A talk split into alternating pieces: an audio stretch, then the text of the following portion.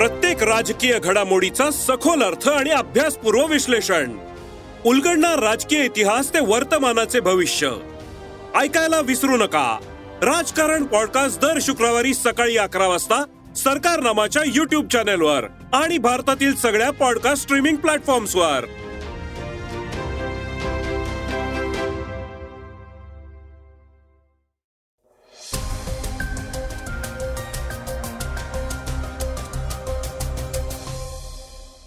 श्रोतेहो नमस्कार. मी अनिरुद्ध गत्रे.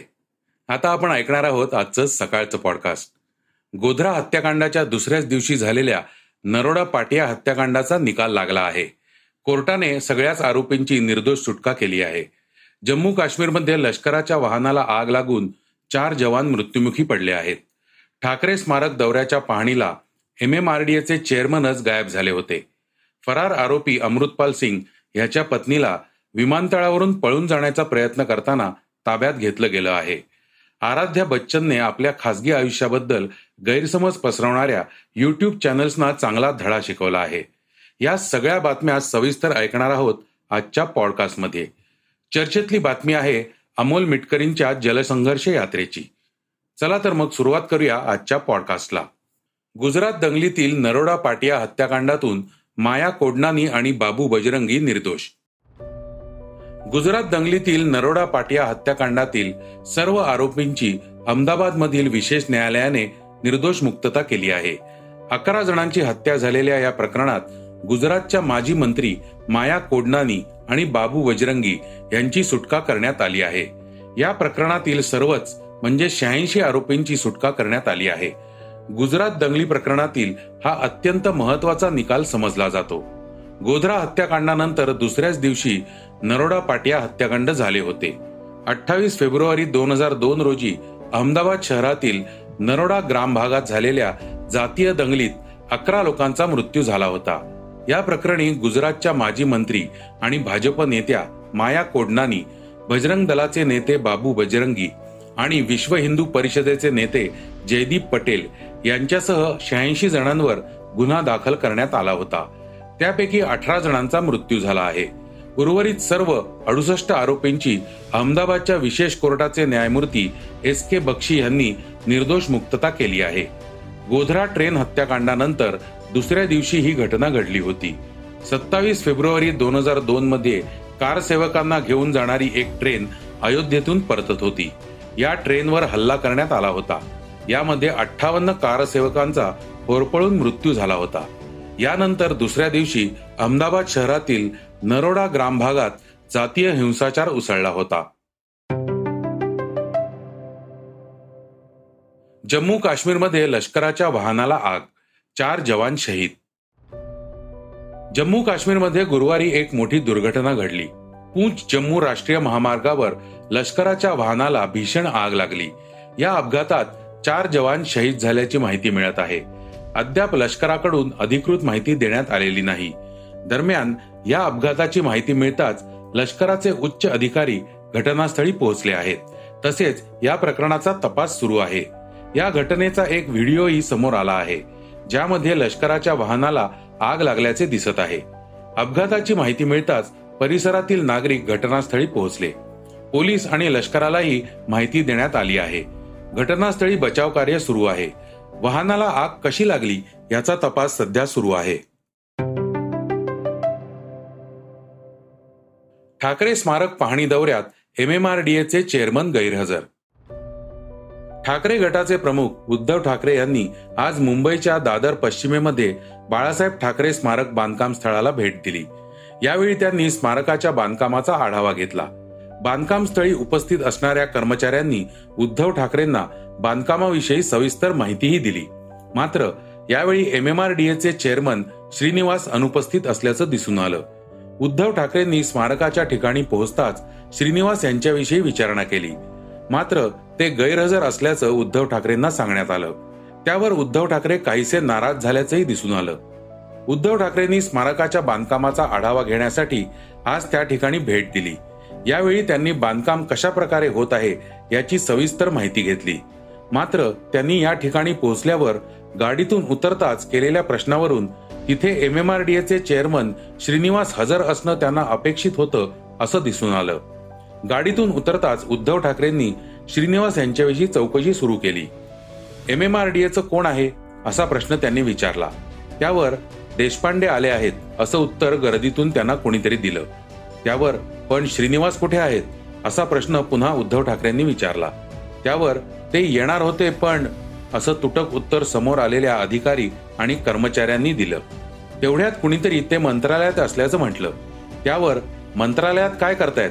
इथे श्रीनिवास यांनी असायला पाहिजे ना? अशा शब्दात उद्धव ठाकरेंनी काहीशी नाराजी बोलून दाखवली. आदित्य ठाकरेंनीही त्यांना दुजोरा दिला. श्रीनिवास इथे आलेले नाहीत. ते तिसऱ्यांदा आलेले नाहीत. असं म्हणत आदित्य ठाकरेंनी आपला रोष व्यक्त केला. दरम्यान स्मारकाच्या कामाची पाहणी केल्यानंतर उद्धव ठाकरे म्हणाले सगळ्यांचा प्रयत्न हाच आहे की लवकरात लवकर हे स्मारक जनतेसाठी खुलं करून देता यावं. झाडांना धक्का न लावता हे काम आपण पूर्ण करत आहोत. महाराष्ट्रात कुणाकडे बाळासाहेबांचे व्हिडिओ फोटो दस्तऐवज असेल आणि त्यांनी ते आमच्याकडे दिले तर ते इथे मांडता येईल असं उद्धव ठाकरे यावेळी म्हणाले. आता ऐकूया काही वेगवान घडामोडी. खलिस्तानी समर्थक अमृतपाल सिंग याचा अठरा मार्च पासून पोलीस शोध घेत आहेत. आता अमृतपालच्या पत्नीला किरणदीप कौरला इमिग्रेशनने विमानतळावर ताब्यात घेतल्याची माहिती मिळाली. आहे सध्या तिची चौकशी सुरू आहे. याआधी पंजाब पोलिसांनी पंधरा एप्रिलला अमृतपालचा मुख्य सहकारी मानल्या जाणाऱ्या जोगा सिंग याला ताब्यात घेतलं होतं. आता अमृतपालची माहिती मिळवण्यात पोलिसांना यश मिळणार का? हे पाहणं महत्वाचं ठरणार आहे. नगर विकास खात्याचा शहर सौंदर्यीकरण स्पर्धेचा दोन हजार बावीस निकाल जाहीर झालाय. नागरी स्थानिक स्वराज्य संस्थांची सहा गटात विभागणी करण्यात आली असून या स्पर्धेत अ गटात देवेंद्र फडणवीस यांच्या नागपूर महापालिकेला पहिला क्रमांक मिळालाय. तर मुख्यमंत्री एकनाथ शिंदे यांच्या ठाणे महापालिकेने दुसरा क्रमांक पटकावलाय. तर विरोधी पक्षनेते अजित पवार यांच्या पिंपरी चिंचवड महापालिकेला तिसरा क्रमांक मिळालाय. प्रथम द्वितीय व तृतीय क्रमांकांच्या संस्थेस अनुक्रमे पंधरा कोटी दहा कोटी व पाच कोटी रुपये याप्रमाणे पारितोषिके देण्यात आली आहेत. शिंदे फडणवीस आणि अजित पवारांच्या महापालिकांना क्रमांक मिळाल्याने ही राजकीय खेळीच आहे का अशा चर्चा रंगू लागल्या आहेत. बॉलिवूड अभिनेत्री ऐश्वर्या राय बच्चन आणि अभिषेक बच्चन यांची अकरा वर्षीय मुलगी आराध्या सध्या चर्चेत आली आहे आराध्या बच्चनच्या आरोग्याविषयी काही युट्यूब चॅनल्सनी अफवा पसरवल्या होत्या. तिच्या विरोधात खोटी माहिती पसरवणाऱ्या युट्यूब टॅबलॉइड विरोधात बच्चन कुटुंबानं दिल्ली कोर्टात धाव घेतली होती. यानंतर दिल्ली हायकोर्टाने युट्यूबला आक्षेपार्ह माहिती काढून टाकण्याचे आदेश देत अनेक चॅनल्सना समन्स देखील पाठवलेत. आय पी एल दोन हजार तेवीस स्पर्धेत दिल्ली कॅपिटल संघ सध्या विजयासाठी संघर्ष करताना दिसतोय. त्यातच संघाला आणखी धक्का बसलाय. संघाचा युवा वेगवान गोलंदाज Kamlesh Nagarkoti I P L दोन हजार तेवीस हंगामातून बाहेर झाल्याची माहिती मिळाली.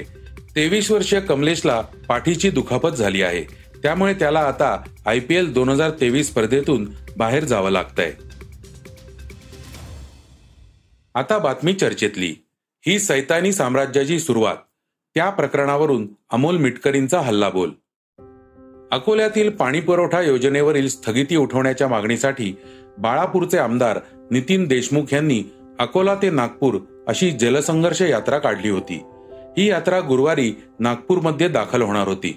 मात्र पोलिसांनी त्यांची जलसंघर्ष यात्रा मध्येच अडवली यावेळी आमदार नितीन देशमुख यांच्यासह शेकडो कार्यकर्त्यांना पोलिसांनी ताब्यात घेतलं. दरम्यान या प्रकरणावरून महाविकास आघाडीतील नेत्यांकडून शिंदे फडणवीस सरकारवर जोरदार टीका करण्यात येत आहे. राष्ट्रवादी काँग्रेसचे आमदार अमोल मिटकरी यांनीही यावरून शिंदे फडणवीस सरकारला लक्ष केलं आहे. जेव्हापासून शिंदे फडणवीस सरकार राज्यात सत्तेत आले तेव्हापासून लोकशाही संपली आणि सैतानी साम्राज्याचा उदय झाला. याचं जिवंत उदाहरण आज बघायला मिळालं. पिण्याच्या पाण्यासाठी अकोला ते नागपूर पायी संघर्ष यात्रा काढणारे नितीन देशमुख यांच्यावर बेकायदेशीरपणे कारवाई करण्यात आली. त्यांना चुकीच्या पद्धतीने अटक केली गेली. हीच सैतानी साम्राज्याची सुरुवात आहे. पण शिंदे फडणवीस सरकारने हे लक्षात ठेवावं की चार दिवस सासूचे आणि चार दिवस सुनेचे असतात.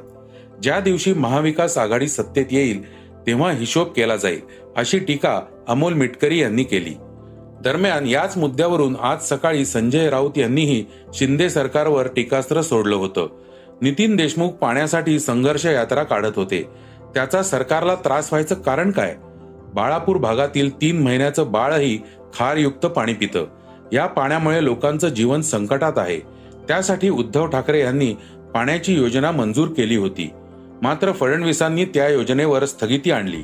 नितीन देशमुख हेच खारयुक्त पाणी फडणवीसांना दाखवण्यासाठी नागपूरला जात होते. पण सरकारनं त्यांना अडवलं. राज्यात नेमकं चाललंय काय? हे सरकार मोगलाई परत आणतंय का? असे ते म्हणाले होते. तर श्रोते हो हे होतं आजचं सकाळचं पॉडकास्ट आजचं सकाळचं पॉडकास्ट तुम्हाला कसं वाटलं हे आम्हाला सांगायला विसरू नका. यूट्यूबवर देखील तुम्ही सकाळचं पॉडकास्ट ऐकू शकता. त्यावरील तुमच्या प्रतिक्रिया सूचना आमच्यापर्यंत जरूर पोहोचवा. आणि सगळ्यात महत्वाचं म्हणजे सकाळचं पॉडकास्ट तुमच्या मित्रांना कुटुंबियांना नक्की शेअर करा. उद्या पुन्हा भेटूयात. धन्यवाद. वाचा बघा आणि आता ऐका आणखी बातम्या. ई सकाळ डॉट कॉम वर. तुम्ही हा पॉडकास्ट ई सकाळच्या वेबसाईट आणि ऍप वर सुद्धा ऐकू शकता. विसरू नका या पॉडकास्टला आपल्या आवडीच्या पॉडकास्ट ऍप वर सबस्क्राईब किंवा फॉलो करायला.